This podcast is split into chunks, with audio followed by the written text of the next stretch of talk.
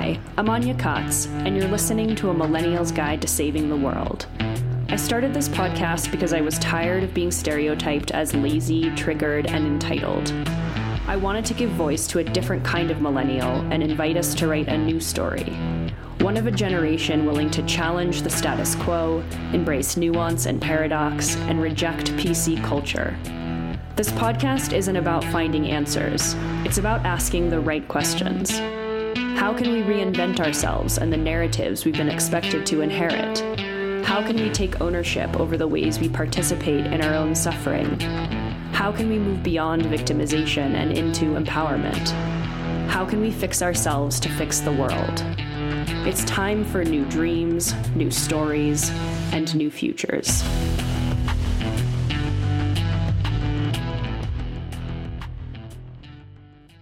Hello, everybody. Welcome to another episode of the podcast. Coming to you from a little sweaty corner of a closet in Koh Phangan in Thailand. Uh, you got to get creative when you're on the road coming up with office space.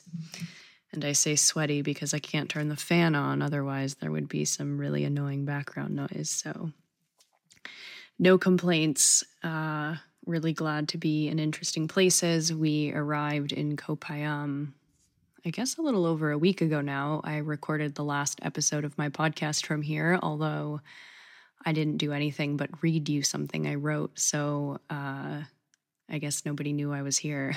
I didn't offer any commentary, which was um, intentional and on purpose. Uh, thank you to those of you who sent feedback from the last episode. That was a really fun project to create, to write, to record. Um, I really enjoy reading aloud. It was nice to not really have to think about what I was saying as I was saying it because I wrote it beforehand. Um, whereas in these intros and stuff, I'm, you know, both talking and thinking simultaneously, I guess. Um, but yeah, thank you for those of you that send feedback. I love hearing feedback from all of you, by the way, uh, whether it's on Instagram or an email. It's really nice to connect with all of you and hear how these episodes land, uh, whether they're conversations with other people or solo episodes. Um, to me, this podcast is my art project, really. And it was really freeing for me. I think growing up, I never really felt like I could call myself an artist quote unquote. And I still feel kind of weird saying that. Um, but because I wasn't, you know, making paintings or building something with my hands, something physical and tangible uh, that I, you know, or playing an instrument, um, I felt like I couldn't do art. And I uh, sort of intentionally and purposely tried to do away with that false narrative and that limiting belief. And it's been really fun to kind of channel my creative energy, of which I think I have, um, into this podcast. So, yeah, it's just as, as it is nice to have someone buy your artwork or put it up in a gallery or, you know, have someone listen to your music. I feel that way about this project. And it would not really exist in the same way that it does without all of you. I feel an immense connection to each of you and think about each of you, even though I don't know all of you. I know a fair bit of you through Patreon. Um, but uh, yeah, it feels very collaborative in a way. And I feel a sense of responsibility in bringing you something that I am proud of and that's meaningful to me, but also that will hopefully be meaningful to you. Today, I am bringing you a conversation with my grandmother. Uh, this is my dad's mom. So, for those of you that have been listening to the show for a little while, you know that my dad has been on the show twice. Um, if you want to go back and listen, the episodes are episode 21 was the first one that we did. And then he came back on for episode 73. And I love those episodes with my dad. I, I think they are some of the most downloaded episodes of my podcast, actually, which is really interesting. Um, it feels a little bit self indulgent sometimes to do episodes with family members, but the ones that I've done with my family members have by far been some of the most downloaded and some of the most um, appreciated, at least as far as your feedback goes. So gonna try to just get over the weirdness of how it feels and and keep doing it. Um, if if anything, not to bring you more information about me and my family, but maybe to kind of model these sorts of discussions and encourage all of you to also have these sorts of discussions with your family. Um, they've been super helpful to me. Of course, not that I'm not having conversations with my family off the mic, uh, but it certainly lends a different flavor to the conversation uh, when you really sit down with genuine curiosity and um, ask questions and interview them in a non awkward way. Interview is such a weird word or concept, but I think you guys know what I mean.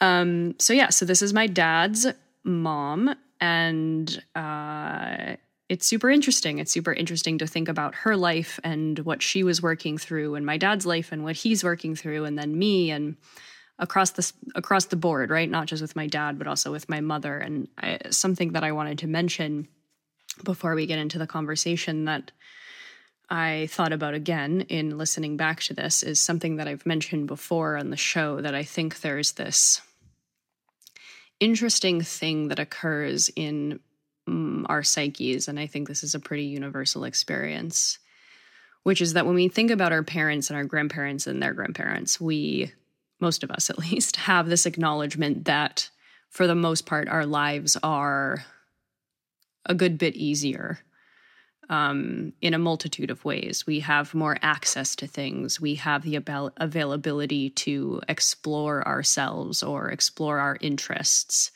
Um, things are a bit more progressive at, with every generation, and so there are more opportunities. I think within every within each generation to learn more about ourselves and um, to gain insights about our ancestry and our heritage and you know, especially the younger generations, I think we're all very hungry and curious about where we came from in for many reasons but one of which is i think to sort of ultimately ask ourselves the question of like why are we here and what can we do productively in this time?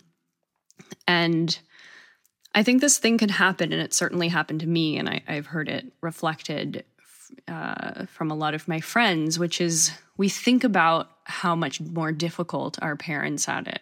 And maybe not just our parents, right? Like people who are less privileged than us in general, people who we aren't related to. But we look out at the world and we say, fuck, like, you know, like these are quote white people problems or or whatever it is we want to call it. Like our, our problems do not compare to the problems of others.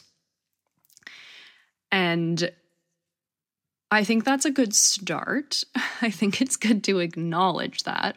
But I think the danger in that is what we can sometimes do is be like, because someone else has it way worse, because my parents had it worse, because my mom had it worse, I don't really have a right, or I'm like a selfish, greedy bitch for feeling grief, or feeling loss, or feeling sadness, or feeling like something's difficult or hard and then we so we compare ourselves to other people. And i think it's a genuine intention. I think what we're trying to do is be empathetic. I think what we're trying to do is like move away from some sort of like narcissistic process. And i think that's important but it's only half of what needs to happen. Because strangely i think if we go too far in that direction it turns into self-deprecation and martyrdom and it's not helpful. Right. So, like, let's say you have a ton of privilege that someone else doesn't have. You have more access to therapy, you have more access to money, you have more access to whatever it is that's going to lead you toward greater self actualization. What favor are you doing that other person by not taking those resources and using them to then be generous and give it to them, right? So put your money into something that ends up giving something back to somebody. What good is it if you just wallow in your privilege? Like, it's not even a little bit helpful. And I think kind of the opposite of helpful. I think that's what's selfish is to not look at the opportunities that we have, to not look back through the generations and say, like, wow, fuck, okay, it seems like the trauma was reduced enough and the opportunity was increased enough to actually allow me to face this. So instead of seeing it as not as bad, you can see it as not as bad and therefore an invitation to do something about it. Like, there's no doubt that it was more difficult for my mother and my grandmothers to truly, let's say, become the people they really wanted to be. Although I think you'll hear in this conversation that my grandmother did a very good job, but certainly her mother had a harder time, and her mother before her. Um, women had, especially women, had a lot fewer opportunities to do what they wanted to do in life. And and also they often had so much more trauma. I mean, when I think about the stories of my family, especially on my mother's side immigrating to the US, I was just reading about this recently what happened in the town in in Russia where my family is from and like 1500 Jews were killed in the course of 4 hours. Um, and my family left and came to America because they didn't want to be mass murdered in a violent massacre in the middle of a town, right? Like the trauma was so fucking intense like there was no time or opportunity to like go to therapy or get a past life regression to like learn about yourself and what your soul's journey was um, or process any kind of grief or trauma. Uh, there was too much trauma and there was not enough access or time or space to allow anybody to really face that stuff. And so I look at my life and I think, sure, like I had some trauma too. And it took me a long time to really take ownership over that and responsibility for dealing with it um, and really see it as for what it was. Like it was, there were traumas, even though they were not as bad as being massacred in a town in Russia amongst, you know, women and children. It was still trauma. And yet it was not as much. And because of the time in which I was raised, because of the privilege privileges that I received, I was able to work through those things. And even if I don't want to have children myself, I can hopefully pass on some of that learning and give back in the form of building a community space one day or having this podcast and helping someone else move through these things. Um, I can do something differently and change the course. And I know that that can sound like, oh, we're here to save the world, or like it's my responsibility to, you know, heal generations of my family. I know that can sound a little bit like robust and grandiose. And I think it can be. I think it, it is a fine line, of course. Um, but if you truly commit to doing the work honestly and intentionally, and from a place of authenticity and alignment and great discernment, I think if you have that cap- capability and you're not doing it, that that's a disservice. And it's a really, really beautiful thing to to think about where I came from as far as my heritage and my ancestry and think about my mother's life and my father's life and my grandmother's lives and my grandfather's lives and great grandfathers and great grandmothers, et cetera, et cetera, et cetera. And see that I'm a part of something. Like we're so starved for connection these days. And I think we go out and try to find it on all the wrong places, like identitarian politics or something. Um, and and yet I think our connection and our belonging is right here.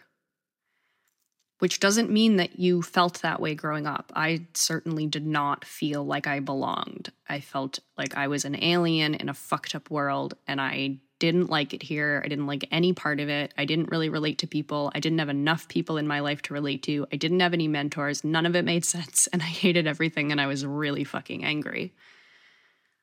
But in moving through all of that stuff and processing that stuff, I could kind of take a step back and look at something more objectively and see how I fit in. Even if you didn't have a good relationship growing up with a parent, you fit in somewhere, you're a part of something.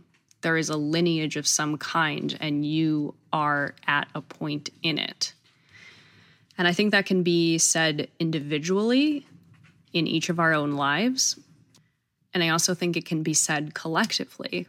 Um, I'm writing something about this now, so I don't want to disclose too much about it. um, but I think about this in the in the realm of of generations too. We sort of look at a generation and we think like, well, it's just like a random category of people like grouped together in an arbitrary way. And in some cases that may be true, but what is the greater lineage as a generation that we slip into, right? Like I've had these podcasts, I brought you these conversations on the show about the astrological significance of the millennial generation and also of a couple generations before the millennials and after. Um, one with Jenny Kellogg. Uh, that was the most recent one that talked about multiple generations. And you know, we can look at a generation as a sort of arbitrary group of people or as you know, I'm sure many of you who are millennials experience some degree of like shame and embarrassment about growing up as a millennial because we were shamed all the time for existing in ways I think none of us really fucking understood because we were like children. Um, and to me, what what happened for me with that is that I tried my best to escape my age and escape my generation and just like want to have kids already or pretend that I was older and I wanted to run away from it as much as I could. And I did this in my own personal life like I wanted to run away from the difficulties that I had with my mother. I wanted to disassociate and I didn't want to be compared or related or like I needed to run away. And I, and I think in a lot of ways that was an important process, but like all things in the process of correcting, we tend to overcorrect.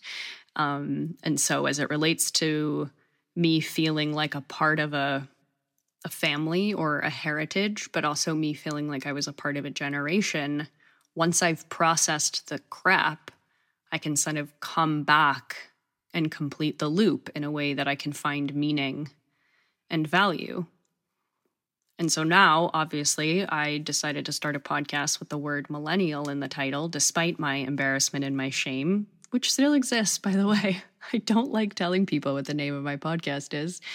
Um, but I thought it was really important to reclaim it. And I thought it was really important to reclaim my place in my family. And it's okay if we didn't get along with people. It's okay if we were estranged from people. It's okay if we still don't relate to people. Um, but we have the opportunity and the privilege and the gift of facing these things and using the space and the time and the education and the intelligence and just the state of the world. We have a lot more support now to do this work.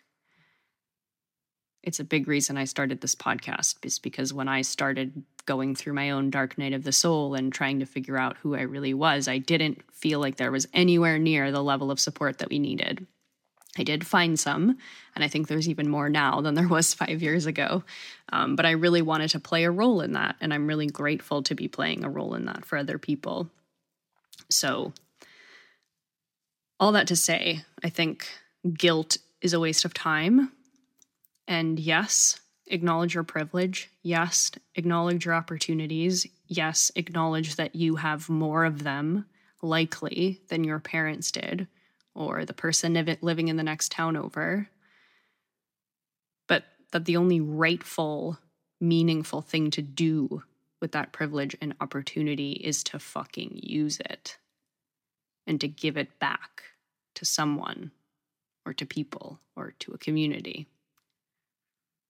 do whatever you got to do. anyway, that's all I have to say about that. Um, yeah, this is an interesting conversation to have, and I'm excited to bring it to you.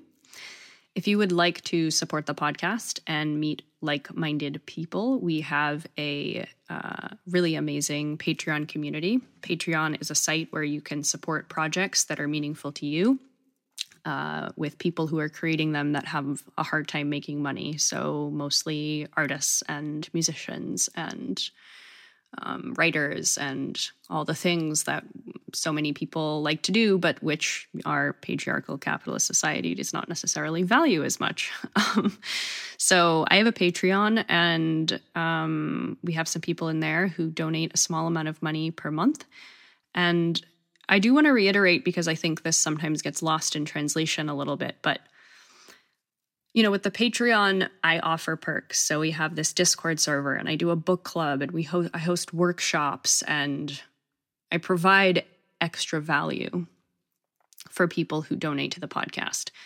But for those of you who donate, as a reminder, or for those who are considering donating, I want to clarify that I feel like what the pa- what I'd like the Patreon to really be is that you're actually donating to this project alone, the podcast, and that you would donate to the podcast whether there were perks or not. If you haven't noticed, I don't have ads and I will never have ads.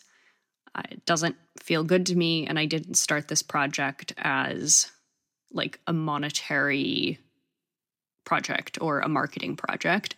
I started this project because I really wanted to do it and I wanted to keep it authentic, especially after having a food blog and doing lots of sponsored posts and really hating my life and losing interest in the project. I didn't want to do that anymore. Um, however, the fact of the matter is, this is what I do for work. And so I'm sort of stuck in this weird place where I don't want to make money in the standard way but also I live in this world and I need to eat and I need to clothe myself. And I mean, actually, I don't really care about clothing myself. I think that's more society's request.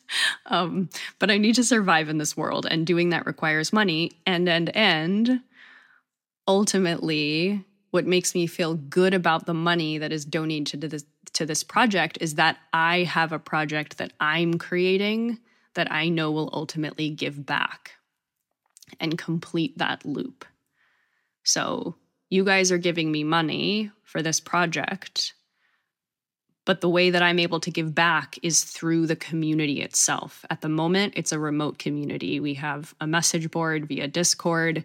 Um, and like I said, we have workshops and book clubs, etc. So there's lots of opportunities for people to meet each other remotely. However, I have land in Colorado, and unless the US descends into fascism in the very, very near future, the plan is to build a space, to build a home for me, um, but also to have spaces for all of you to come and to work and to help and to meet each other and maybe to buy some land yourself. Um, but I imagine lots of people coming in and out and doing different things, you know, gardening and taking care of the land and taking care of animals and uh, helping us design different houses and coming up with new ways to work with the land regeneratively and hosting workshops and learning from people who are hosting workshops and hosting a workshop yourself or cooking right? I this is the space i want to create. And so the money that you donate is for the value of this project. And as a bonus you get some perks via patreon but really really as a bonus that money, I promise you, will circle back to you if you'd like to participate in the community, of course. Um, and so that's what this is. This is not a money making endeavor for me. This is a way for me to figure out how to exist in this awkward world where we make money and we don't act reciprocally. So trade is no longer a thing. I would much prefer that, to be honest. Um, but that isn't where we're at. And so that sucks and it's never going to feel good. And as many ways as I've tried to figure out how to make money feel good or like some sort of like fucking spiritual abundance, it doesn't. It doesn't feel good. It's a sort of abstract, abstract fractal of abundance and resources archetypally, in my opinion. Um, so, this whole project and what I plan to do with my life is a way to deal with the awkwardness of money, but ultimately, hopefully, turn it into something meaningful for those of you who have supported me now. So, thank you for supporting me now if you do. Thank you for supporting me if you do in the future. And I promise to I hope to be supporting you now, to be honest. I hope this port, this podcast and the Patreon community is supportive, but I, I do want to do more and I do want to turn around and give back more. And I feel responsible in that way. And, you know, I think to some extent, even though it sounds weird, all relationships are transactional or at least energetic exchanges and some sometimes the energy flows in one direction to one person and sort of a different direction from the other person and sometimes one person has fallen on hard times and needs some more generosity and then sometimes that person's doing very well and then can give that generosity back so that's how I try to approach money. That's how I try to approach this podcast and the Patreon community. And I'm really grateful for those of you who have invested in it in all of these meaningful ways and have made me really feel like I belong to a generation and to a group and to a family. So, thank you. I am going to play you in. What am I going to play today? Um, I have to check my playlist. By the way, there is a playlist of all the songs that I've played on the podcast. If you go to Spotify and search A Millennial's Guide to Saving the World, you'll find the podcast, but you'll also find a playlist. Um, and every song I've ever played, there's 182 of them in there now. Uh, so you can follow that. It's a public playlist. I have some other playlists as well if you enjoy the music that I play. I also have a bunch of private playlists that I um, send out to my patrons. So that's one of the uh, perks that I offer. I'm going to play you in with a song called Good Woman by the Staves. And this song really struck me and and again sort of made me think of where I came from and the opportunities that I had and my mother had and my grandmother had and the sort of struggles of wanting to be a good woman and what does that mean and what opportunities do we have to do that? And what opportunities do we not have to do that? Or what are we told is good versus what we feel is good? So i thought that would be a good song to play today. If you would like to support me on patreon you can go to patreon.com slash Anya Kaats, A N Y A K A A T S. Um, I do have an idea that I haven't shared yet, but something that I plan to offer to the Patreon community in the coming year that I'm really excited about. So, more info on that. Um, also, there's still time to join our book club for this winter. We're gonna we're reading Memories, Dreams, and Reflections by Carl Jung, and we're gonna meet at the beginning of February to discuss that. So definitely enough time to still read it if you want to join Patreon and get involved. All right, sending you all love in this crazy fucked up time. I hope you're all keeping your head at least somewhat above water, and if not giving yourself forgiveness and grace for freaking the fuck out because what else are we supposed to do right now? Enjoy the song and the conversation, and I will catch you on the other side.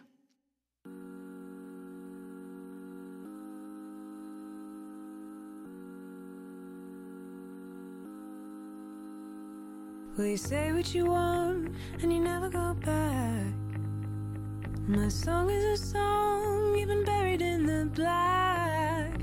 Will I cover my mouth and I straighten my back? Will I cover my mouth and I straighten my back? I'm a good woman. I'm a good woman. Be kind. I'm a good woman.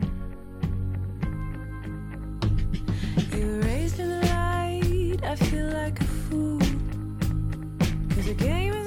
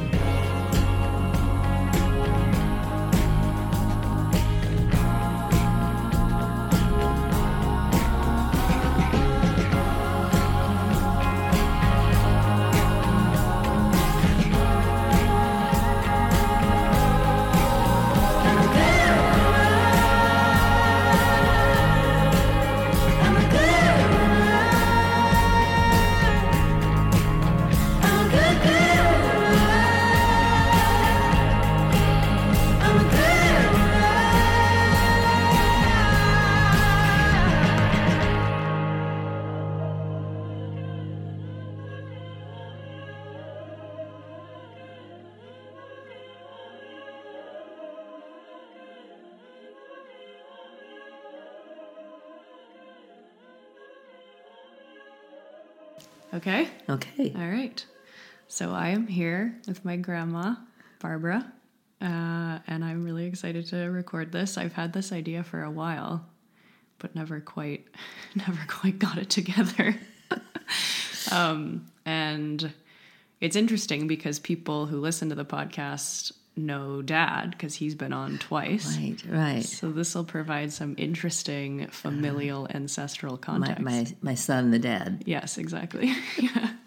Um, so we're sitting in Tucson right now, and why don't we start at the beginning? Uh, where were you born, and were there any sort of unique or exceptional circumstances of your birth or anything like that?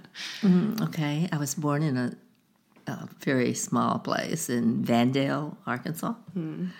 And my father was employed there by the Sears Sewing Machine Company.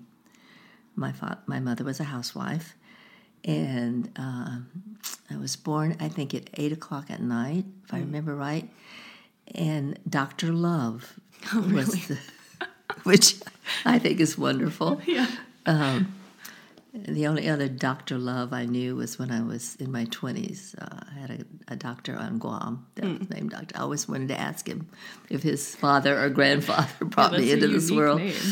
Anyway, yeah, that was the only thing I think. Um, the only other thing I, that I've been told about my birth is my older brother, who was 10 years older than I, uh, was very disappointed and wouldn't even look at me because I wasn't a boy. Mm. He already had a sister. He wanted a brother. So Yeah. that's about it.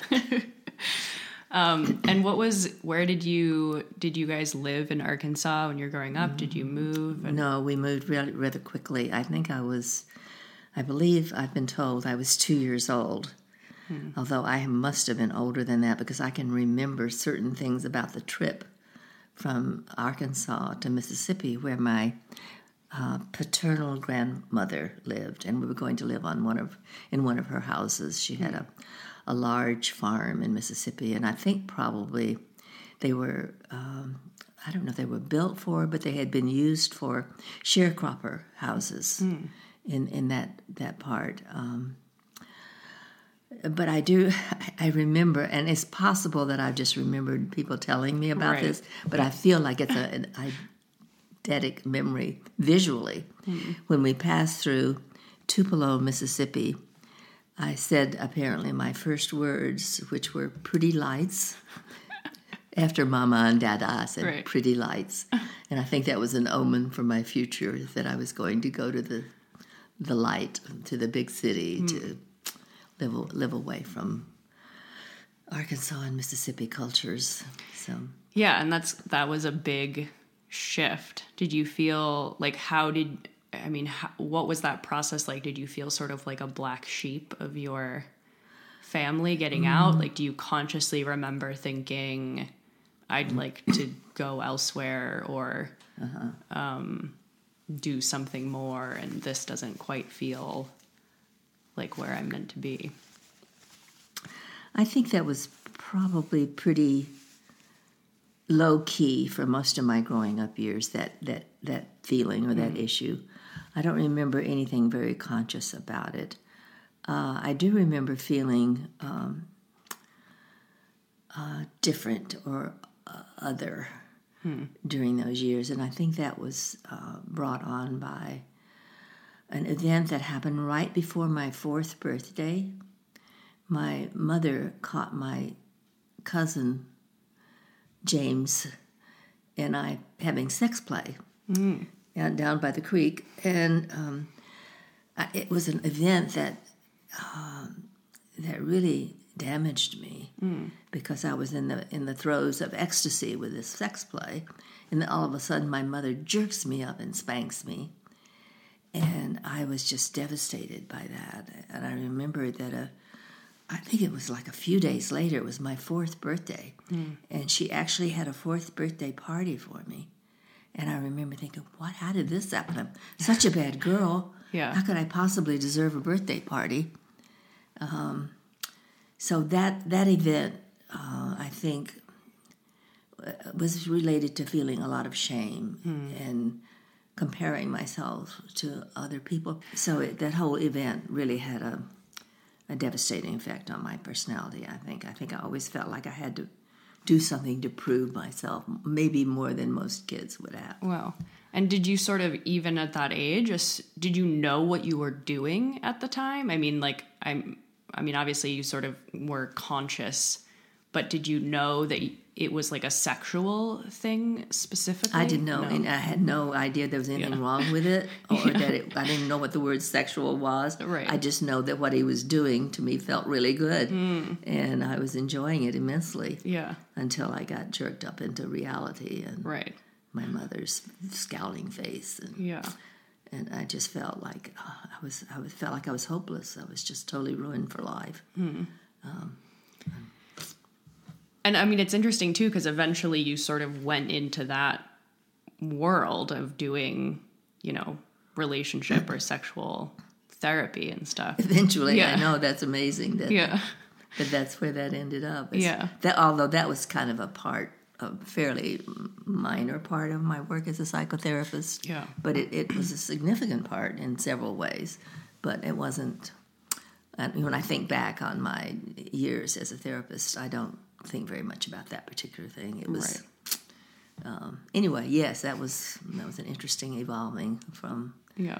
trauma to and and you know the um, the shamans in uh, the old world tend to think of healing requires that the healer be wounded Right.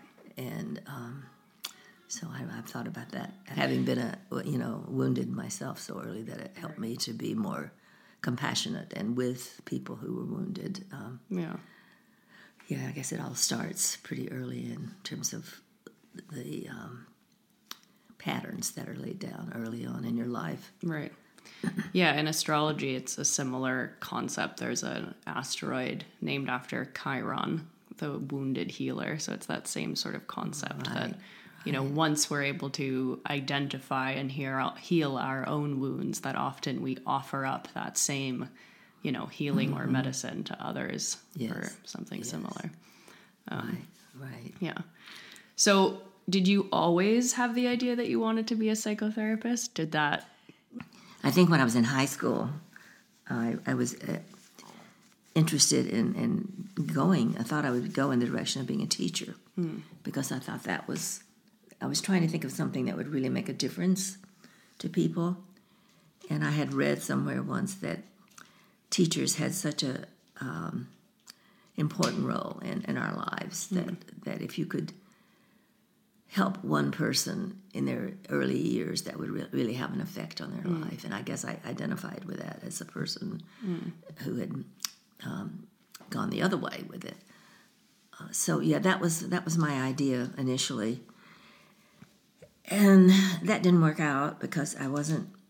Um, it wasn't easy for me to go to college, I I was shocked when my my mother uh, told me that they didn't have the money for me to go to college, and I was, it was really doubly shocked because she'd always made such an emphasis, put such an emphasis on education, that I and I knew that I knew that they didn't have a lot of money, but I knew they had resources for money. They owned a lot of land and had they they had ways that they. So I'm not quite sure what was going on with my mother at the time. I I tried to figure it out, but I, I went to work uh, at a local uh, company that actually recruited me from high school. Uh, it was kind of an amazing phenomenon uh, as a secretary to um, uh, probably the richest man in in in the town, and also maybe in the, in this ca- in the part of the state. Yeah. And he had um, he had an airplane that we we flew different places for his different offices, and I was entranced with flying. Yeah. So when the opportunity came up, right, in in a very strange way, my mother had read an article in um, the um, Memphis newspaper, which she got. It was the closest quote big city newspaper. and She was always a newspaper reader, mm-hmm. and they had an ad. Braniff Airlines had an ad for stewardesses. So that's how I got into flying, and so I just forgot the whole thing about going to college and getting being a teacher. All of that kind of went out the window because what I what I thought of before that came up was I would save my money and then actually go to college where I had a partial scholarship offered to me. Um, but that kind of disrupted that whole uh, dream or idea. Yeah. Did your mother go to college? She did not. Do you think there was something about like on the one hand wanting you to go, but also feeling like I don't know some separation? Oh, yeah, that's an interesting thought. I, I, I never could figure that out. Yeah. So, and I, I've done a lot of soul searching and uh, having studied psychology as I did, um, trying to figure out what was going on with my mother. She was a very complicated person. She was very bright and um, and sort of sort of wasted. Her intelligence was sort of wasted. She never had an opportunity to really use it in any significant way, except for raising her children which isn't to make that make light of that. That Right. was an important. I think my my mother's intelligence was an important influence on me. Mm-hmm.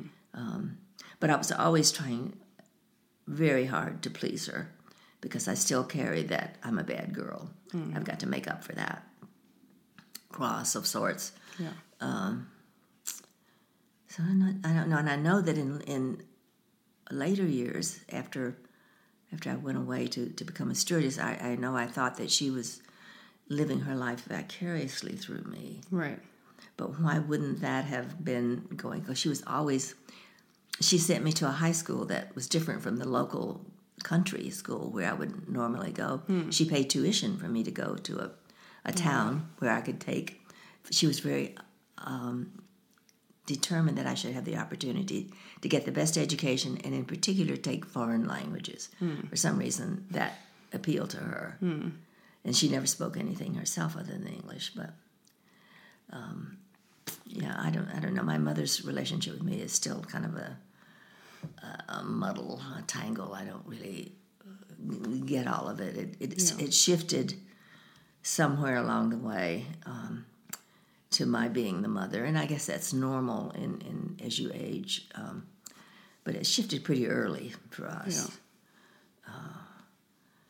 Did you guys ever talk about that situation that happened when you were four? Never. I regret in some ways that I didn't, but no, I never did. I think I just tried to push it aside and Yeah. do the best I could. But my mother was very controlling too, even after I was married and had children, and so um, I think I was always kind of defending myself against Right. that control. Yeah. So I probably didn't. I didn't. I wasn't very intimate with her. Yeah, I was gonna say it that phrase that I'm sure you've heard about, like that we live our parents' unlived lives. Yes, It I definitely had that yeah. feeling with my mother. Right. Yes, That's yes, fascinating. So you became a stewardess. Yes, How was that? that was that was great. It was great fun in those days. It was a glamorous job, yeah.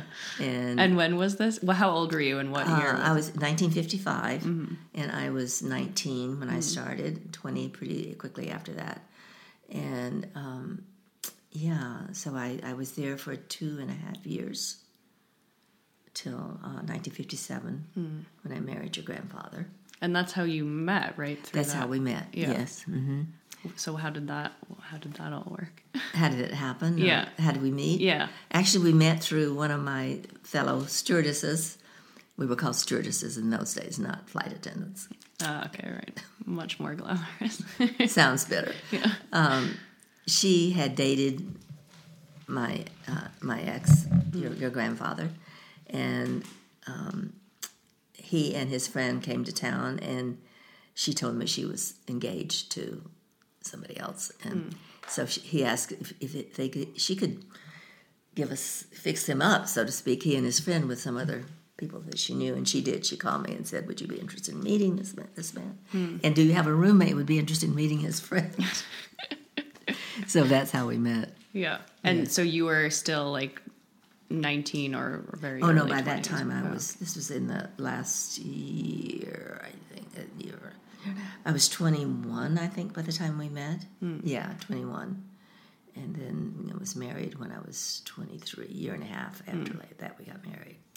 Do you tell some story? I feel like maybe this is I'm making this up, but there was something I feel like that my dad used to say that you would say like if this didn't happen and that didn't happen, like that there were these weird sort of synchronistic events that led to his birth. Yes, and I think all the way back to well, all kinds of things before that too, but all the way back to my mother seeing that ad in the commercial appeal because I wasn't reading the newspaper, and she Right. would sometimes give me something to read, but I never would have seen that, and it and it surprised me actually that she she showed it to me because I thought was she trying to get rid of me? What's going on here? Yeah. because I was still living at home at that time. Um, so that seemed like a very serendipitous kind of thing. Like what, what are the odds of, and for that to work out because uh, they fly girls. I have to call myself a girl at that time. Yeah. all the all the way to Dallas from all over the mid South and South and Midwest uh, to interview for for jobs, and they don't hire very many of them. yeah. So I was amazed. A couple of girls were on the flight with me from Tulsa, Oklahoma, to Dallas, and I thought they were so pretty and so smart and cute and cool. And neither one of them got hired. Wow. And here I was, a little farm girl, I, and I was amazed. So that was, the, I think that was interesting, and it's, I still don't know what they were looking for. Yeah.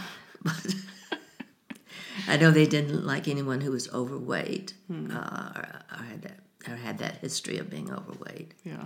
and you had to be able to have good enough vision. I always thought just good enough vision to get on the on the airplane, but Yeah. find the right plane to get on. Uh, but that was another issue uh, that I that's, I thought was really weird. And then we went to get our eye test when we were uh, had been selected to, to go through the pro, the training program. I failed it immensely. My I'm very nearsighted, and I thought, oh, this is ter- I was the first one to go from coming out, and I told the people um, at the desk that were getting us up to. I I may have told you this story. But I don't really remember it. I just remember, Yeah. I remember there was something about eyesight, was, that's about it. And so, um, while I, while everybody else, there was something like eight of us, I think, that were in the that were hired for the mm-hmm. program. And when the rest of them had gone through, I went up to the desk and said, "Would you test me again? Because I have a, I'm a little um, blinded by the sun. It's so hot out, and so it was really difficult for me to see until I get ad- adjusted to the dark, uh, mm-hmm. a relatively darker room." And she said, "Oh, fine." In the meantime, I had memorized the eye chart upside down, sideways, every which way.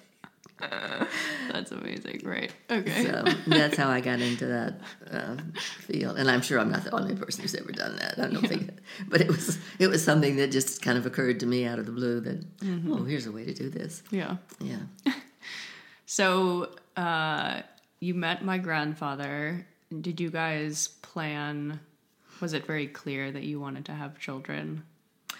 Uh, not at all. No, he Yeah. wasn't the slightest bit interested in having children, but I was very interested. I I think you know part of it at that point is that you're just at the age that you're ready to think about children, and all my friends were having babies, and mm-hmm. so it just seemed like the right thing to do to have a baby. And Yeah. and also I wasn't. I think I wasn't. I think I was disappointed in some ways, not always. In some ways, our relationship was good, but I was disappointed in. Oh, I don't know how to describe it exactly. Uh, lack of consistent in, intimacy with my with your grandfather. He was one of those people that could be extremely present in the in the in the present in the moment. Yeah. But then he could be gone the next minute, just like a hummingbird. And so it was kind of hard to know where where you stood with him in a way. Um, so I never really felt like I was fully known by him or or appreciated in the way I wanted to be appreciated. Which I'd like to think was healthy, but maybe I, I don't know. It's hard to go back and judge yourself. Yeah. All I know is, and I think the idea of having babies was um, part of not only you know what was what I expected and what was part of the culture at the time, but I think I wanted someone to love Right. and someone to love me, and I think children held that out as a as a possibility, and they were indeed. I mean, it was maybe too much, so I don't know. Yeah, and then I mean he was in the military Air or- Force, Air. Force, right? So you were traveling. It sounds like. we moved around a good bit um, from New Jersey to Alabama for a short time for uh, uh, officers training school. He was in there, and then from New Jersey, he was but in New Jersey he was flying to Europe a lot, uh, and then we moved from New Jersey to Guam, where your father was born right? right? and our, he already had an older brother who was born in New Jersey, and and then we came back to Washington D.C. and uh, where he was flying the vice president and oh wow. uh, everyone down from that Air Force Two, it's called. Mm-hmm. And then from there, we went to the Air Force Academy where he was teaching, and where I finally started going back to school to get my college degree, hmm. my bachelor's degree. After the boys were in kindergarten, and I felt like I could take the time to do that. Hmm. And then we went from there to Texas for me to work on a, a, a graduate hmm. degree, mostly for me. And he was there were all kinds of military bases in that area, so we went to San Antonio. Was that a difficult decision for you to decide to go get that education, or Not at all. I was Yeah. ready. and he was supportive? He was very supportive. Yeah. Yes, he had worked on his his finishing his bachelor's degree, getting a master's degree, and eventually a PhD while we were married. Also, Mm-hmm. so he was he was very supportive. Yeah. And that was in for you wanted at that point it was psychotherapy like you Yes. Yeah. Some reason at that point, um, I think it had to do probably after I was maybe had about a year of undergraduate work and had had a chance to experiment a little bit with other things that I thought I was interested in history, uh, uh, literature, English literature in particular, and, and psychology. And psychology seemed to be the best fit for me. Uh, it was it seemed like just common sense. yeah. So it was. Um, I enjoyed the other two two subjects, and I think, I guess my I guess um, literature was probably my minor. I think you had a minor in those days. I don't know if they still do that or not. Right. And what was it was it still at that point that you were really interested in helping people? Were there other aspects of the psychology that Well, there was you could you know you could do social work, which I actually interviewed once for social work, and the more I found out about that, that I didn't think that's what I wanted to do. yeah. So I, I stuck with psychology, and I I really thought that I could I could work as a psychotherapist, and I had that feeling. So Yeah. that's where direction I went in. Yeah. And did both of you, I- when we were just with my dad in Guatemala, he, uh, which was something I didn't know, that you and my grandfather worked together for a while, like doing therapy in groups or something? Uh, we weren't together. You mean we? What do you mean? We weren't Uh, living like, together, or yeah, like that you were, I guess my dad was saying that you both were doing some sort of like relational or sexual counseling. Uh, and that you both were involved in that in a the practice together. Yes. Yeah. We, yeah. At one point, we took um, training in um, sex therapy and education, which was really big in the 70s. And um, Masters and Johnson came out with their studies Right. at that time. And I did some training with them. Your grandfather didn't. I'm not quite sure he never went there. And we also did some training in Texas at Galveston, which was a big institute for training in sex therapy. And we worked with a psychiatrist um, who also was ahead of us in, in terms of training. Right. And so we were kind of on the job training with him. But we worked together uh, in that field, not exclusively. We worked also with, with regular uh, psychotherapy patients, but run of the mill neurotic kind of patient. And um, so I'm not sure I answered your question. Yeah, no, that yeah, I think he I think my my dad has these memories of learning a lot about that work at a young age, sort of being Yeah, yeah. I don't know that he learned very much. I think it was more the group therapy. Yeah, that he was involved in. So Yeah. yes, he'd Yeah. hang around with the groups, and I, you know, I didn't want, didn't want him off, and I, I at the time probably didn't think it through well enough. But he was sitting in on some of the group therapy things, and Yeah. probably way above his head, but he was um, very interested, and um, yeah, that so that that that was done. We had a, a rather large house in the sort of in the country outside San Antonio, and we did our workshops on the weekend and. Uh, not sex therapy workshops; those were Yeah. done in, in different setting, but um, just regular therapy workshops. All kinds of, all kinds of things: psychodrama, um, yoga. Um, it was kind of a healing um, conglomerate of different things that we had. We worked with other people who were in different fields: yoga therapist and uh, psychodrama therapist, and trying to think what else. Um, hmm, I think that's that's the main ones. Um, And did your what kind of relationship did you have with your mother at this point? Was she kind of did she know about what you were doing or Uh, I, I tried to explain. She would ask me, and I tried to explain to her, and she would say things like, "Why don't they just pray?" okay, I'll see if I can try to get that through. so no, she didn't really have it. She didn't really understand it. yeah I think she wanted to, but she didn't get it.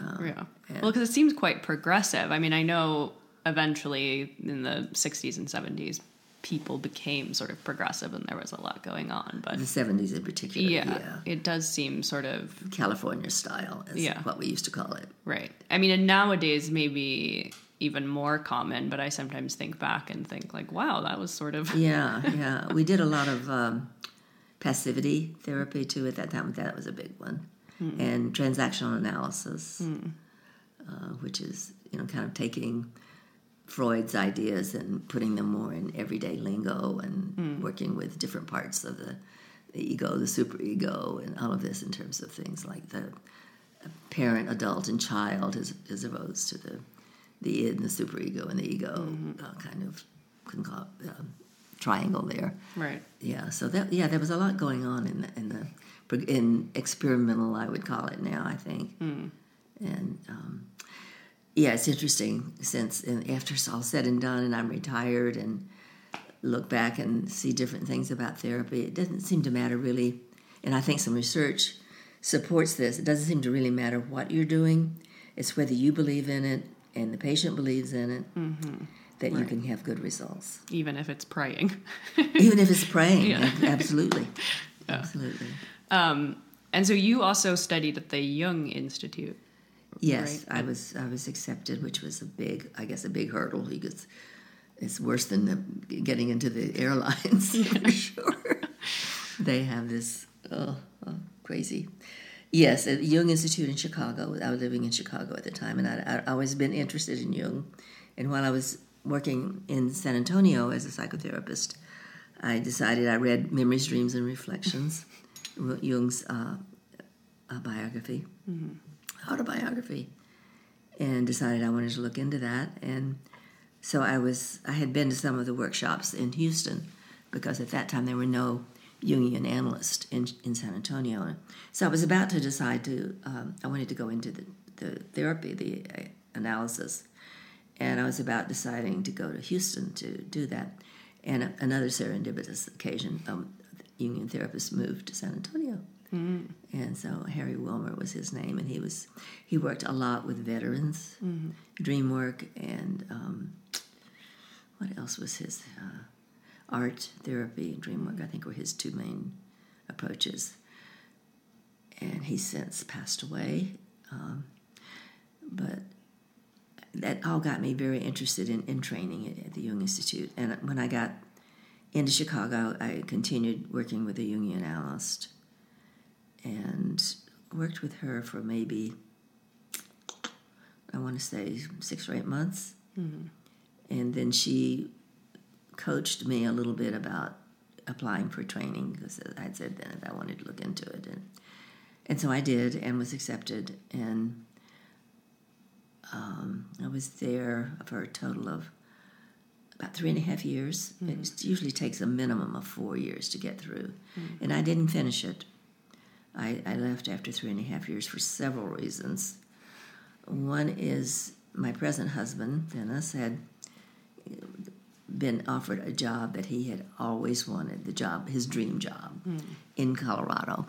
So um, I just didn't think he should turn that down, and I didn't want to be separated. I'd already been separated once with my leaving my practice in San Antonio to move to Chicago. We had uh, lived separately, except for half the week. I, I worked half the week in San Antonio, and the other half I came to Chicago. Um, anyway, I was um, because of that, and because of the fact that things were getting a little sticky at the Jung Institute. Several people, including my analyst, and um, I don't know how, to describe her exactly, but she was sort of the Deo, uh, Doyon, Doyen, D O Y E N E. How do you say that? Do you know? Doyon, or yeah, no. anyway, she was a um, big kahuna Yeah. with, with the Jungians Yeah. and she had been uh, sued by I think two, one or two of her patients for sexual sexual involvement, really, Yeah. not just harassment. And so that was a big stink in the whole thing, and it, it sort of threw um, uh, in, into question my therapy, my an- analysis with her. Right. Well, because she also came on to you, right? Well, I guess so. I mean, I was so naive. I really didn't. You know, your your father and Dennis both saw it, but I just thought hmm. she liked me and was friendly hmm. with me. Hmm. She was very friendly with me. Um, after we stopped therapy, she wanted, you know, to, to have me in her life, and, and and we did. We became friends for a while, and so anyway, that aside from quote breaking up with her over her issues and my issues about her, there were also other things about the institute that I had difficulty with. Uh, I what's probably two big issues were, were with me. One is that I had already at that time I'd already had I don't know 15 or more 15 16 17 something like that years of doing therapy with what I considered a Jungian orientation. And um, again, oversimplifying, it seemed to me that I was more that it was more of an art than a science, and that it had more to do with having the ability or to just open yourself up and be present and with a person, and then then the, the magic happens more than you making it. You just you're a witness to it rather than a um, Right. a cause of it. Mm-hmm. And with the Jungian Institute, as with all institutes, they wanted to make more of a science out of it. Mm-hmm. And so I was trying to sort of reset my notions about how to how to do everything. And I had to study and go along with their guidelines, which were sometimes fit pretty well, sometimes didn't. And um, and also the I had such a notion of Jungians as being um, all knowing and all um, you know they just they I was almost like gods with, Right. with Jungians, and I, so I began to see all these clay feet and uh, people that were um, teaching courses that didn't. They might as well have been speaking another language. And I knew enough about Jungian psychology to then know that they were just totally out of it. Yeah.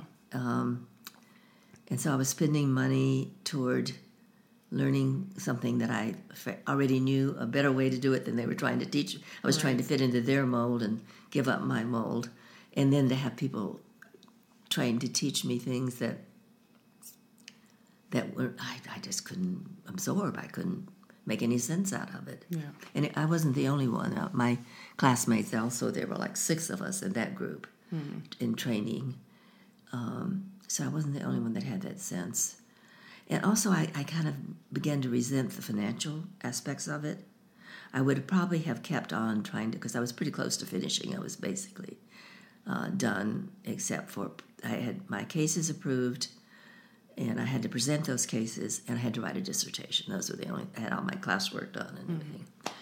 And I probably would have stayed with it, except that it became so complicated and so f- so financially draining. Right. Not only to have an analyst of my own, but a training analyst, and fly back to Chicago Right. frequently, um, and to go to conferences that you had to pay your way to, and it began to seem a little bit like a, a pyramid scheme to me. Yeah. And I so I be, at that point in life I began to think, you know, do I want to spend another fifty thousand dollars to finish this? Uh, minimum, it probably would have been more than that. Or do I want to? It, I was at the point in my life, in terms of my age, that I was really ready to retire. That I took six months off when I moved from Chicago to Colorado, and that was so wonderful to have that freedom. That, that, that um, I was in my early 60s, and to have that freedom in my life where I could do what I wanted to do, and the phone wasn't ringing on off hours with someone with a crisis, and uh, so it was just really. I did try to start a practice in Colorado and try to keep things going in in um, Chicago, but I just didn't have my heart in it Yeah. both in terms of doing the things I needed to do to get more people. I had a small practice and probably would have gotten more as time went on, but um, I, I, I was just not with it in the same way that I had been before because I'd I'd really enjoyed my work in Texas and in Chicago, and I did. The people that I saw in Colorado were, were good people to work with, but I I just finally decided that the, about this time the issue with my now ex analyst came out where she was Right. basically uh, her license was taken away Yeah. and all of all that involved in terms of our relationship i just felt like i just wanted out of the whole thing and so i did and i haven't regretted it Yeah. i know i think rod regrets it he wanted me to finish it your father Yeah. um, I just And so did you keep? Were you still a, were you still like having a practice and being a therapist after that, or did i that- was for yeah. a short period of time Yeah. yeah Yeah, I imagine that must have been extremely heartbreaking. It was disappointing for sure. Yeah. Yeah, and, and I felt particularly disappointed in my analyst. Yeah. I mean, the rest of it, I feel like, you know, that's probably normal when you over um, emphasize how wonderful someone is. You know, you're bound to see clay feet along the way if you have enough time around them. So that part, I think, and I think I just didn't really think through or really know how much money it was going to cost and how much money it was going to cost me for the rest of my life, basically. And Yeah. even after I finished, Yeah. to be a Jungian analyst, to have a uh, obligation to be a part of the organization and to. But it wouldn't have been that much. Most of the most of the money would have gone into finishing Yeah. the um, the training. Yeah. Yeah, so it was it was very disappointing, and I, I was I, I was more heartbroken, I think, about my analyst than anything about her. I didn't. I, I really was kind of blindfolded with that, blindsided with that. Uh, I, I didn't. I didn't really know. I mean, I knew that she was. Um, I knew that she was probably bisexual. She was married though most of the time I was with her. Um, so yeah, that was hard. Yeah.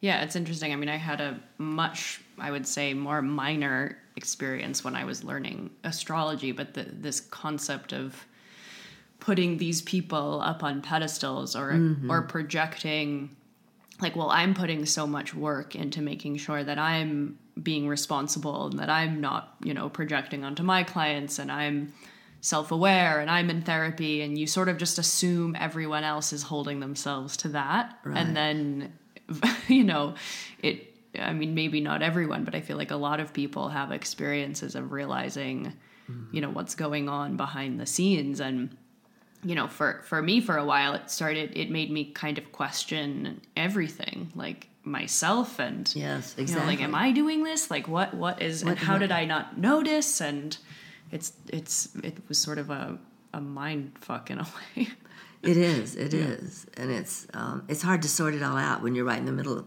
such a muddle. yeah Yeah, in terms of recognizing that I was a target, I, I, I, I mean, I, I think she saw that I was very happily married, and I don't think she wasn't overly pushy with me. I didn't think, yeah but probably more so than than I realized, according to other people that saw what was going on. But yeah you don't want to think that anyway, so you probably s- explain or justify actions in a different light. Yeah. Yeah, it's interesting too, the whole therapy thing. I mean, I was thinking about this when you said talking about the art versus the science of it. And, you know, it, on the one hand, I sort of, you know, it's very difficult, I think, to conduct psychotherapy because at, the, at you know at the end of the day these these are just two humans you know mm-hmm. with their own histories and their mm-hmm. own projections and their own feelings and their own thoughts. And uh-huh. um, like on the one hand i think it's vital that we have these sort of rules and regulations that we follow but also i uh-huh. think you know i wonder if our denial of the humanity Well, yeah, and it should come up. That Right. that should be processed. You know, the whole idea of transference and Right. countertransference. Right. Uh, and that is one thing that that the Jung Institute really focuses on is processing that kind that your relationship with the therapist. Right. And I, that was and I already knew that and did that, but that really in, reinforced my beliefs about that was an important thing for me to get out of that training. right Yeah, because that's it's just it's so fraught right uh, that um, and difficult. It's difficult Yeah. to really do with a yeah open heart and open mind. Yeah. Yeah, and also like the sort of natural like eros that arrive uh, or you know in especially power relationships like that like teacher student and Yes, you know the person in power just takes advantage of that many times. right or often get involved gets involved in that practice Mm-hmm. because of that right that they have that um, proclivity toward there's some book uh, power in the helping professions Yes, I'm sure they would deal with yeah that. that, Yes. that was like that that type of personality actually gets involved in therapy often because they feel so you know aligned with being put on that pedestal and having the power over the other person it's hard. Power is a difficult thing. Yeah. it's difficult to uh, know how to how to handle it. It's yeah it's dynamite. yeah and like pervasive and everywhere Yes, yes, it is. It's really uh, dangerous. yeah or can be i Can think it's, be. yeah if it's Well, not I think more often it's dangerous. Some people handle it well. Yeah. They're very careful with the dynamite, but Right, right. Uh, someone who's conscious and, and, and really d- motivated not to get that right uh, upset or offset by it, but yeah more often than not, it's um, tricky, Yeah. tricky business. Yeah. um, so I want to talk a little bit about your experience and perspective with my dad and my dad coming out and how you kind of process that. And um, it's interesting, not just in that respect, but hearing him tell stories about you in general, where that you were like this very um, open minded and supportive and sort of non judgmental parent. And he tells this hilarious story about when he accidentally ate way too many uh, psychedelic mushrooms and came home and saw his fa- skin peeling off his face and Yeah. uh, just like totally was losing his mind and that you came home and he told you what happened and you and he was like I think she was probably a little high and she just put me in front of the TV and said oh just like you know wait it out and And I think with that and other things that you were maybe unlike other, you know, more controlling or judgmental Yeah. mothers that he'd Yeah. experienced. Yet I was always oh, felt so attached to your father. He was he was my my youngest, and also uh, I think easiest to relate to because my older son had bless his heart he had he had the impossible job of accepting another baby into his kingdom. Yeah. He was king, and he just didn't like that. Most baby, most firstborns don't want the second one, yeah. and I think he tried to kill him several times. I can relate. I caught a, I caught on pretty quickly and monitored that pretty closely. Yeah. Um, so I think it was. I think there was always um, a different kind of pull. I mean, I always felt pull toward my first child too. Was you know I know that he was suffering from that Yeah. issue, and so I I think I was I think we managed pretty well, but Rod was easier because he didn't have that. He had uh, you know he was just open and you know you could just love him um, unconditionally Yeah. whereas it was a little more work. Greg was a little more, um, but n- nonetheless loving and caring. It's just very different. Yeah.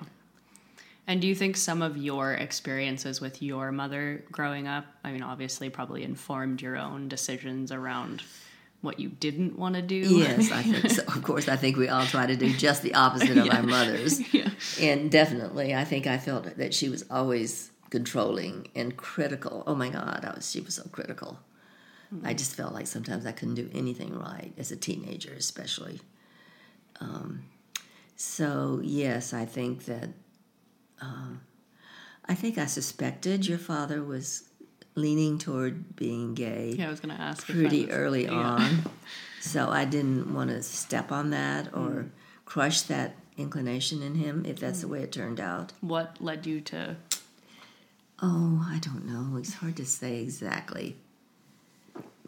His just his his way. Yeah. Uh, you know, he would he used to he had a, he had liked to he had a little something called uh, what were they called? Uh, damn it dolls. And he he loved to play with those little damn it dolls, and he he always liked to have things contained.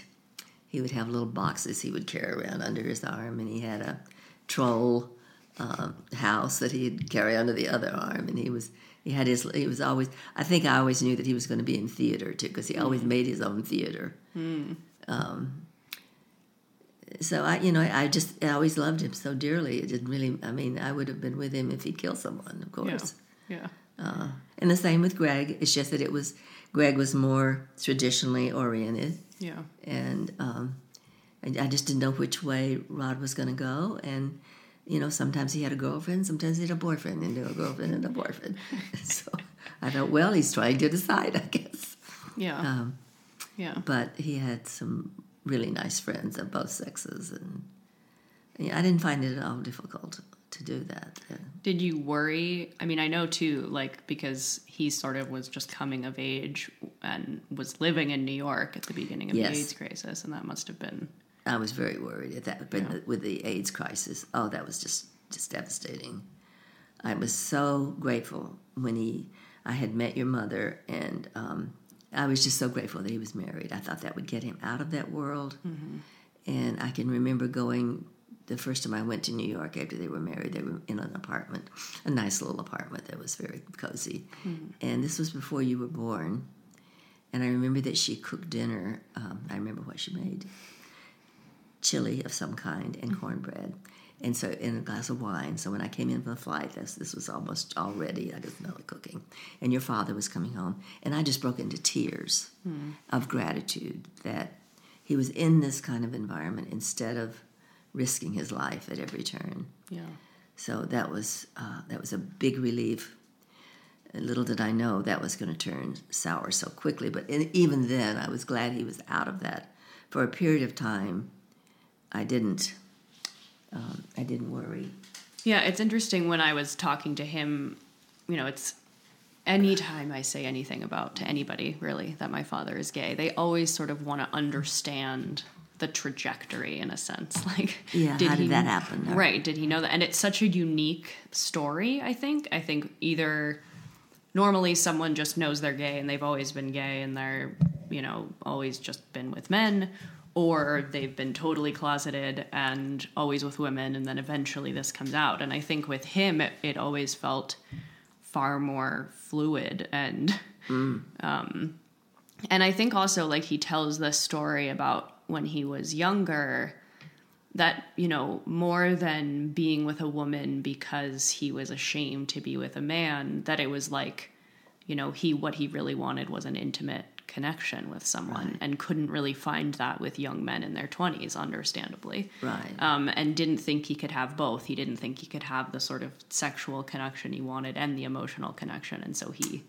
he settled and and when i heard that it was like what that's so common i mean i did that i settled as well right when Sure, we're I think when- we all do in the initial. yeah, when we're young, we think we can't, you know, Can't have unquote, what you have want, all, really. right? You can only have some of what you want. Yeah. You can't have all of it. Yeah. And did you feel like you were equally as, mm, like it was equally as open ended as far as where he might end up? Was there some skepticism that, like, me? I'm really Mm. glad he's here in this apartment, but I'm not sure this is gonna. At that point, I, I, I, I didn't really think very much beyond that. I was just so grateful that he was out of the out of the gay life Right. and out of some danger. I just thought it was a horribly dangerous place. Uh, so it wasn't until I spent more time around your mother that I realized um, I don't know if this is going to work. This is, my mother said something that that was just so perfect. My mother could really get these little jewels out once in a while. I'll tell you a couple of them, but this one was she said when she met her, she said, I don't think she's going to be any help to Rod. I thought that summed it up so perfectly, Yeah. Yeah. uh, and to the point that I thought he was he was killing himself for being there. Yeah. I can remember thinking that I, I've lost him. He's absolutely gone over somewhere that's not him anymore. Yeah. When it's toward the end of their relationship, Yeah. it was really grim. Yeah. After you of- were born, actually. Right, right. That's uh-huh. sort of the story both of them tell is that he basically went crazy and uh-huh. just was so disassociated from himself and forgetting things and breaking down and Yeah, um, yeah. it was really hard. So were you when he finally decided to leave that marriage were you more relieved than oh. afraid at that point? Tremendously relieved. Yeah. Yes, and I guess a lot of the sort of also danger around AIDS and all of that had calmed down a bit to where yes, that wasn't yes, as big of that, a that was that was definitely my only regret was I, I thought about you and Mika and how how that was going to work out. I thought how he's work, but I was yeah I was so grateful that he was he was getting. I didn't think he could live. I didn't think he could survive if he didn't. right. Yeah, yeah. That's sounds intense. Um, I want to talk a little bit before we wrap up about the cabin in Colorado because I think it's an interesting.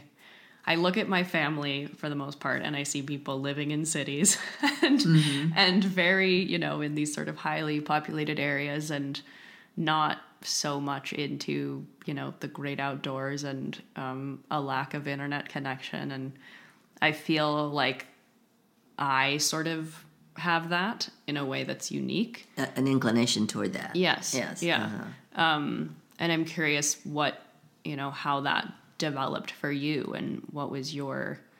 It's always, I also, it's funny to me that I think you guys were um, told that the land was available the year I was born. Seventy-eight. Oh, I thought it was 88. I thought it was something. 88, Yeah, I'm yeah. sorry. 88, yes. Yeah. 88, yes. Yeah. That's, that's the year we bought the land. Yeah. Yeah. And was that, were you with Dennis at that point? I was. You yes. were, okay. Uh-huh. Yeah, we, we were married in 78. Okay. And you guys decided you wanted to. Well, we uh, when we first got together, I was I had lived in Colorado Mm-hmm. when the boys were little, and your grandfather was at the Air Force Academy, Right. and I was going to school at the University of Colorado for my bachelor's degree, and uh, I loved Colorado. Anytime we got out in the mountains, uh, just my dream all the time was be to have a, a cabin in the mountains so that we could ski and uh, just enjoy nature, go hiking, and you know, there are lakes out there and fishing and whatever, you know, just Yeah. to be the great outdoors. Uh, and that never never materialized with with your grandfather. Um, but when Dennis and I got together, the every chance I got when I lived in Texas, even before Dennis and I got together, Colorado was my destination for vacation. Yeah. And after Dennis and I got together, I took him there for the first time. And after that, that became his destination. he was probably even more crazy about Colorado than I was. And um, so we just we just had a great time every time we went. And wasn't long after that that we started thinking about looking for land. We drove all over uh, Colorado, all over New Mexico. Uh, where else? Um, I don't think we ever got into Utah, but we were going to go there next, I think. Um, and we really couldn't find anything unless it was. Uh, you couldn't buy a regular, like an acre of land or whatever, to build a house with any kind of guarantee of what's going to happen around you. Right. Um, there were so many zoning laws that were just didn't work for, for buying land out in nowhere. Yeah. And it didn't even occur to me. This, that my your grandfather and I had invested in this property, in this uh, development, in the early '70s when it was first bought and first developed. And it didn't even occur to me to look there because Yeah, right. That was the confusion. That's why I asked if you were Dennis because I feel like the whole the, your Mm-hmm. yeah. connection to that land started prior. it started Yeah. way before that. Yeah. Uh, but we, uh, when we looked at it, it was um, when when your grandfather and I were there. It, they sold out a lot of the, the prime lots pretty quickly, including the lot that we in, ended up getting. But that lot came back on the market after Dennis and I were together. It came back on the market as a result of a lawsuit. Ah, okay. The owner of the of the lot and and something like five lots. He bought a total of five or six lots, and his idea was to fence in the whole lot, a number of lots, six lots with a fence, so that he, that was his property. But that was totally against the the laws of the homeowners association. So they, they went to court and got the land back from him, and then that's when the general partner of the development sent me a letter as well as all the other limited partners we were called in the development saying that this land had come back on the market. So i went out immediately and immediately bought it.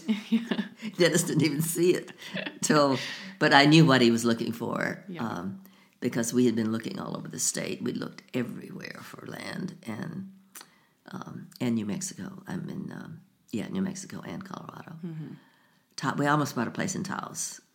We came very close. but anyway, that didn't work out. And so that's how we got there. Just from the love of the beauty of Colorado. It was just, I always felt like I was home when I was in Colorado. And you guys built that cabin from the We did. ground We, up, well, yeah. you know, we hired people to build it. Right, right. People, yeah, uh, people who, yeah, so many people out there were building um, kit houses. Right. and um, and they're some of them are really beautiful and huge, and we, wanted a little, relatively little as um, compared to most of the cabins. It, there's so many vari- so much variation in the size of the cabins, but ours is in the uh, probably about middle range of, of the sizes. But we hired these these two um, builders who would we gave them our plans, but they modified them quite a lot, and they never really wrote anything down or drew anything. They just would scratch their beards and cut a log, and it would fit perfectly. It, it was an amazing. We we weren't around them as much as Dennis's father was, who was it was a wonderful happening. That that was very serendipitous too. Yeah. Not only did they loan us the um, construction loan, Dennis's parents, at a much lower rate, interest rates were very high at that time. And, but he also retired at that time and came out. He was an electrical contractor, so he came out and and worked along with the builders. He did a lot of work on the cabin, and um, he and the electrical people there got got into it a bit. But other than that, he, so that was a really nice thing to have that made the cabin really dear to your to Dennis's father Right. and um, and that was a big part of the enjoyment of the cabin was how much he enjoyed it after we got it built. Yeah.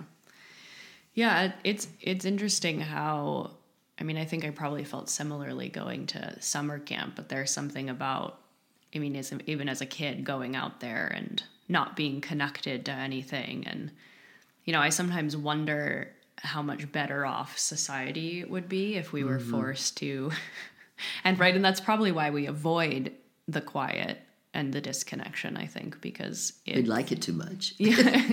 well, I was gonna say because it for like being quiet like that forces you to kind of actually think or feel uh. in a way that you know mm-hmm. workaholism or constant busyness or commuting does not. Yeah, that was on purpose for us. We didn't even get a telephone for years. Right. It was only when Dennis's father was staying there a lot and he started having heart issues. So we didn't want him to be stranded there. But, you know, our television, we didn't get that for years. I got that only out of um, self defense because Dennis wanted to go out there all the time, every possible opportunity. Yeah. So, anyway. Yeah. Yeah. I love the stories of like when you guys used to go out there in the winter and snowmobiling in the groceries. Yeah, the first time we were out, we didn't even have a snowmobile. We had a little wagon that we bought at Walmart, and we'd put our, our groceries in there, and Yeah. and the, the cans of tomato would roll off and the fall off into the in the snow. and we were in snowshoes, although we didn't even have snowshoes at first. yeah. And we had Sasha who would get out there and, and loved it. Yeah. Our Samoyed. Yeah, it was a great time. It was it was fun. And then the, the snowmobile made it easier, of course, when we got that to get in. Right. Yeah. It was a nice. It was a good good run. Twenty six years. Yeah, and for I mean, I'm super grateful for it for many reasons, but I feel like I my life sort of followed a similar trajectory of going to Colorado just because you guys were there. I think I don't think there was any other reason I would have gone to uh-huh. that state and I always thought like I feel like either I'm meant to end up here or if I move, you know, off one of these coasts that that's where I I want to go and This is where you, uh-huh. yeah, I was sort of one of the in you guys had to let go of the cabin this past summer because it's very difficult to live at that altitude and it's a lot of work and um, but I feel sort of grateful. It seems like the storyline continues in a way because it you know at least within our family, I feel like it sort of brought me there, and I would very much like to build something Yes, yes. and oddly very close to to yes, Gunnison. but two hours Yeah. away from the cabin. I know Yeah. that's amazing that you found Yeah. a, Yeah. a place you love so much. Yeah.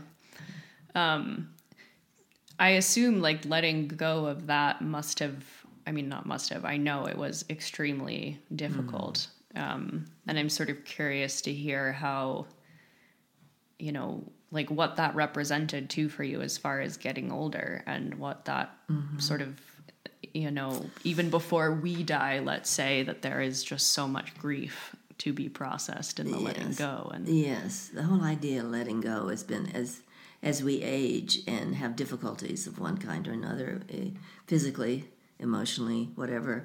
Um, the letting go process, Dennis in particular has has had a little more difficulty, I think, because he's had to let go more in stages.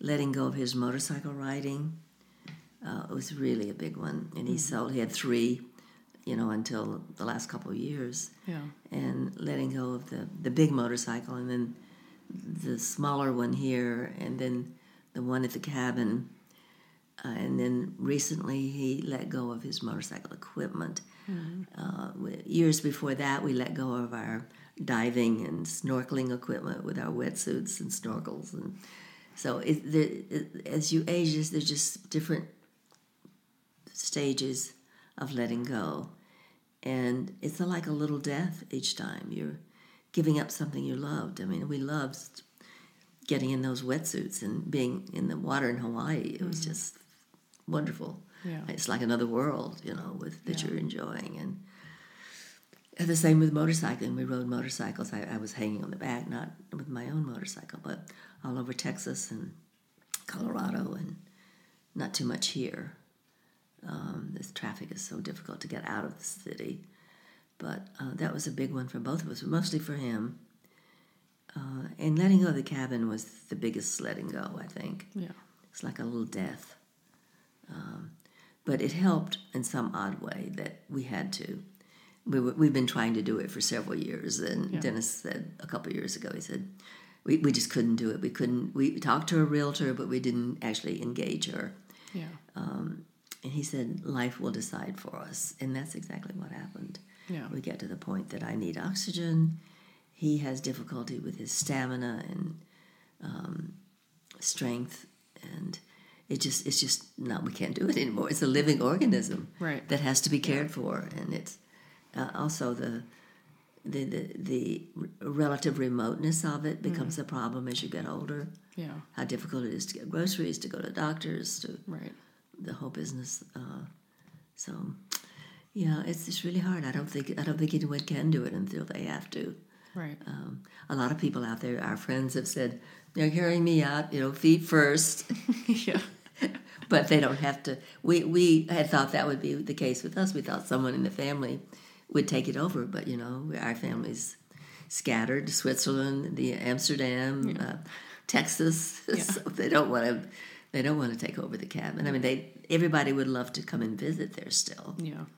but uh, nobody was ready to step up and Yeah. manage it. Even I if was close. You were close, you were our best bet for a while. Yes. Yeah, and I think it was more of like a timing issue maybe than anything too. It's just Yeah. didn't quite. Yeah, I'm not sure. that Even if you'd done it that year, I'm not sure you would have done it Yeah. after you met Chris. Yeah. Yeah, I sometimes wondered too because you had those I think there were a couple of them heart attacks relatively. Yeah, well, uh, yeah, all at once, kind of Yeah. within 30 minutes of each other. Yeah. Yeah, it's really, they, the doctor doesn't want me to call it a heart attack. It's a cardiac arrest. Mm, okay. I don't have heart disease. Yeah. I had a, a stress related cardiac arrest, Yeah. uh, which was brought on by extreme stress. Yeah. uh, and they call it Takotsubo, which was named after um, a Japanese doctor who called Hmm. it Takotsubo because it was the shape of a oyster, Not oyster pot uh, where they catch. I don't know something something about the oysters. I think I think Hmm. the traps or something that they use. I think it's oysters.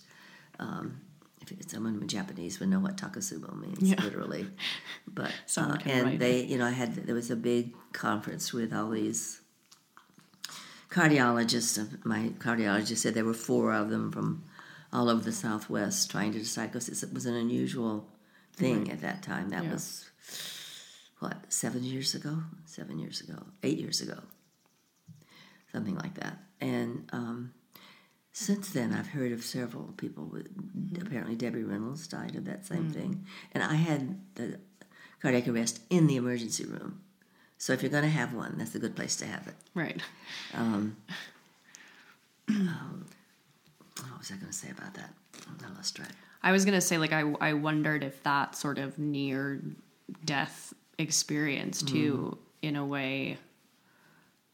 I don't know. Like, I think about the heart. We were just talking about this last night. Like going through extremely difficult situations in your life where you sort of face what you think you can't face, and Yes. it sort of makes you. It might, it might help then later on to be like, well, if I got through that or could yeah, survive that, that uh, your your pain can be uh, Yeah. instructive in that, or whatever kind of pain. yeah, Uh, I suppose so. I think that because it was such an unusual cardiac arrest. I mean, I was talking one minute and I was gone the next. I was mm-hmm. that I was I was in some kind of distress, pain, but it wasn't really like I was. I just didn't know what it was. Mm-hmm. And when I went to the emergency room, yeah, um, so I mean, I I think I may have wondered if I was about to have a heart attack, but when it, when I, by the time I got there, I had relaxed some, and I was talking to the nurse. We were teasing each other about something. I forgot now what it was. All of a sudden, I'm just gone. And when I came back, I, re- I found out that um, poor Dennis was, you know, over in the corner with a blanket around him. He looked like he was gonna pass out. But um, so it, it was. It's only in reflecting back Yeah. that I think about about death a little more. Um, and in some ways, it made me even more comfortable with death. right, So, um, and I've never been particularly one who dreaded it. I, I would, you know, I, I would hope to die a certain kind of death. I suppose most people would that that isn't so awful, but we don't know how. But yeah, so I guess, I guess in some ways that made it's the inevitability of death that makes it possible to let go and to accept the inevitability because I think a lot of us just don't don't want to think it applies to us. Somehow we're going to get away with it. Right. They're going to find some way to they'll let me live forever. Yeah. And also, when you think about that, who wants to live forever? Yeah, right. Uh, crazy people. um, yeah, well, and it also seems like, I mean, you've lived quite a full life, and have. it doesn't seem like the kind of life you look back on and think, oh, I wish I'd done that and that and that. It's like you really did a lot of those. I did a lot. Yes, I did a lot. Had a lot of experiences, different locations, different cultures, different people. Yeah. I, I, I think I had a wonderful life, actually. I, I re, the thing I regret the most, and I think we all get into what do I regret as you age. The thing I regret the most is that I wasn't kinder to my mother. Hmm. I mean, I wasn't terribly unkind to her, but I could have been more. You know, she was such a um, adversary. I always felt like she was my adversary. Yeah. So, and and it's really hard to be as kind as you need to be when your adversary needs kindness. Right. So, and, and in general, I wish I've sometimes things I've done things that weren't mm, not horrible things, but still I could have been kinder in certain situations. Wish I'd been more thoughtful and careful about others' feelings. Um, but other than that, I, uh, I I feel like life is.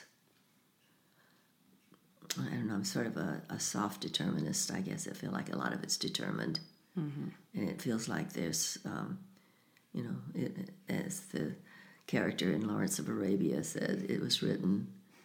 I, I really feel like a lot of it's written. I think you have some choices along the way. Yeah. I, I think um, one of the things I, uh, when I started writing my dissertation for the Jung Institute, um, I was going to write about uh, the role of will in individuation. How much will, how much do we really, does our will matter in terms of how we turn out? Um, it'd be a very difficult subject the more I think about it. I like the idea of it. Yeah.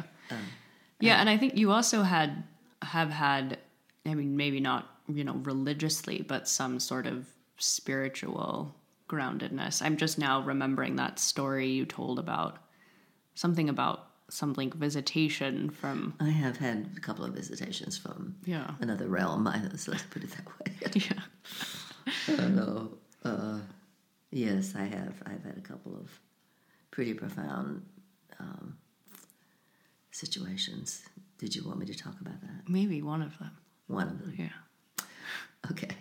The one that the first one was in when I lived in Texas, and I was in the process of separating from your grandfather. We were, you know, kind of together, not together, together, not together, and we'd gone to a party.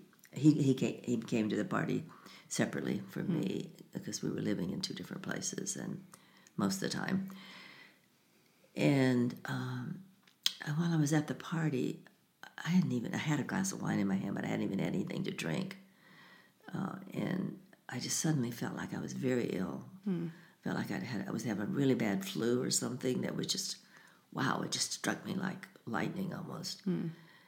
And I told my host that I was going to have to go home. I didn't feel feel well at all. And he was there, and he said, "I'll drive you home." So we left my car there. Went home, and he came in and went went to bed with me and he was asleep in a, a nanosecond, which I think men can go to sleep. Yeah. Hit the pillow and they're gone. Um, and I was, I, I wasn't reading, but I was just, maybe I did start reading. I don't remember. I know I wasn't asleep. I don't usually go to sleep within half an hour, usually by the time I get to bed. Uh, Most times, sometimes once in a while if I'm really tired. But I felt really bad still, and I didn't quite know what to do for it. Uh, I may have taken an aspirin or something. And um, all of a sudden, there was a presence in the room. I had um, a patio, a little, uh, not a patio, but a little, um, what? a little uh, deck outside my bedroom, and um, some of those Japanese type shades that roll down that have the, the slats in them. Yeah. And there's light shining through the slats slightly from an outside light, and it's as if this person came in on, the, on those light beams. Mm. It just sort of slid through the cracks. Wow. it was there in the room, and um, it was a Native American. I have this poster that reminded me so much of it. Yeah. I got that in Santa Fe. It's in the La Fonda Hotel, the original, uh, where it had um, the noisemakers, whatever they're called, the Native American. Yeah. It was sort of you know how they. Uh, they have, I can't. I mean, I can't remember the name of them. Anyway, he was making that noise and dancing around like this, like the buffalo dance kind of thing, and um, I, I was just so flabbergasted at having this presence in the room that I shook your I said, wake up, wake up, there's somebody in the room. And as I did that, the person disappeared. Yeah. And um, I asked him, my, my husband asked him if he saw anything or heard anything. He said, Well, as, I, as you were waking me up, it sounded like someone was rustling papers in the trash can. And that's kind of what it sounded like with this, this Yeah. noise, the, the things he was dancing with. Yeah. And, um, and at that moment, whatever it was that had me in its grips totally disappeared. Yeah. So there you have my visit. Do you think that those sorts of experience sort of also maybe grounded you or helped in the whole process of letting go as you got older? The sort of idea that Oh, I think so, yes. like what's the point of trying to control and be neurotic and and manage if ultimately Yeah, yeah, I, I, I think so. I think it it helped me feel and see a larger picture of life. Uh, I think we don't know very much about where we fit in yeah uh, and and how how it how it ends if there is any ending. I sort of doubt there's an ending. I think there may be some kind of continuation right of life. I don't think the personality continues exactly, but uh, yes. yeah I don't know. I've tried to think about whether this kind of experience is related to stress also of some kind. Although I don't think I was feeling terribly stressed at that time. It was certainly a, a transition period, yeah. But uh, yes, I think that, that I think that's definitely related to my general uh, take right. on life and Do you think going back to the beginning that comment around, you know, in order to help you have this initial wounding, can you sort of see in your life's trajectory how your own specific wounding sort of came about as a healing to yourself or to others?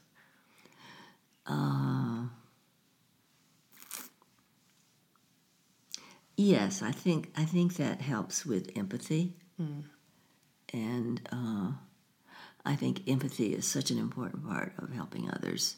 If you can't put yourself in their shoes, so to speak, to some extent, you can't. I don't think you can can be that helpful. For one thing, you. Um,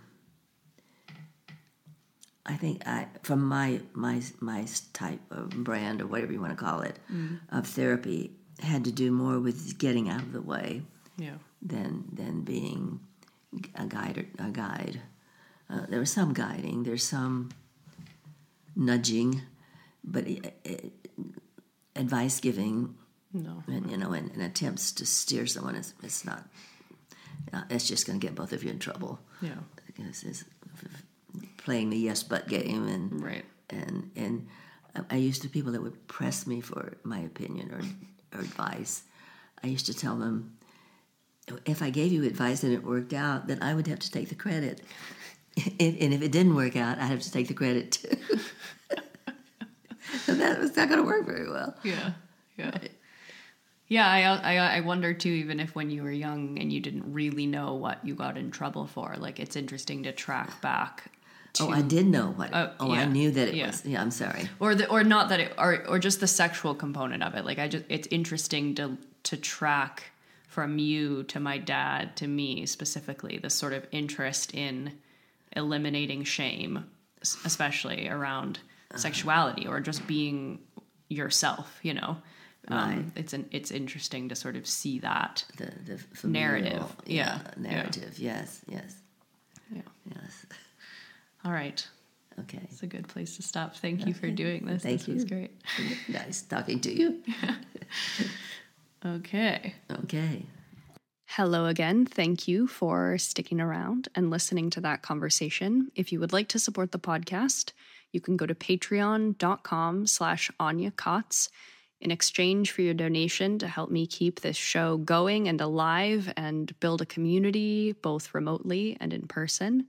Plus, get access to lots of perks like a Discord server and a book club and workshops and playlists and stickers and all sorts of amazing things. Patreon is where to do that. I am going to play you out today with uh, Virginia in the Rain by the Dave Matthews Band. Uh, this is a song that I actually included on a recent playlist I released for my patrons called Nostalgia, which included both old songs and new songs, both of which make me feel nostalgic in some manner.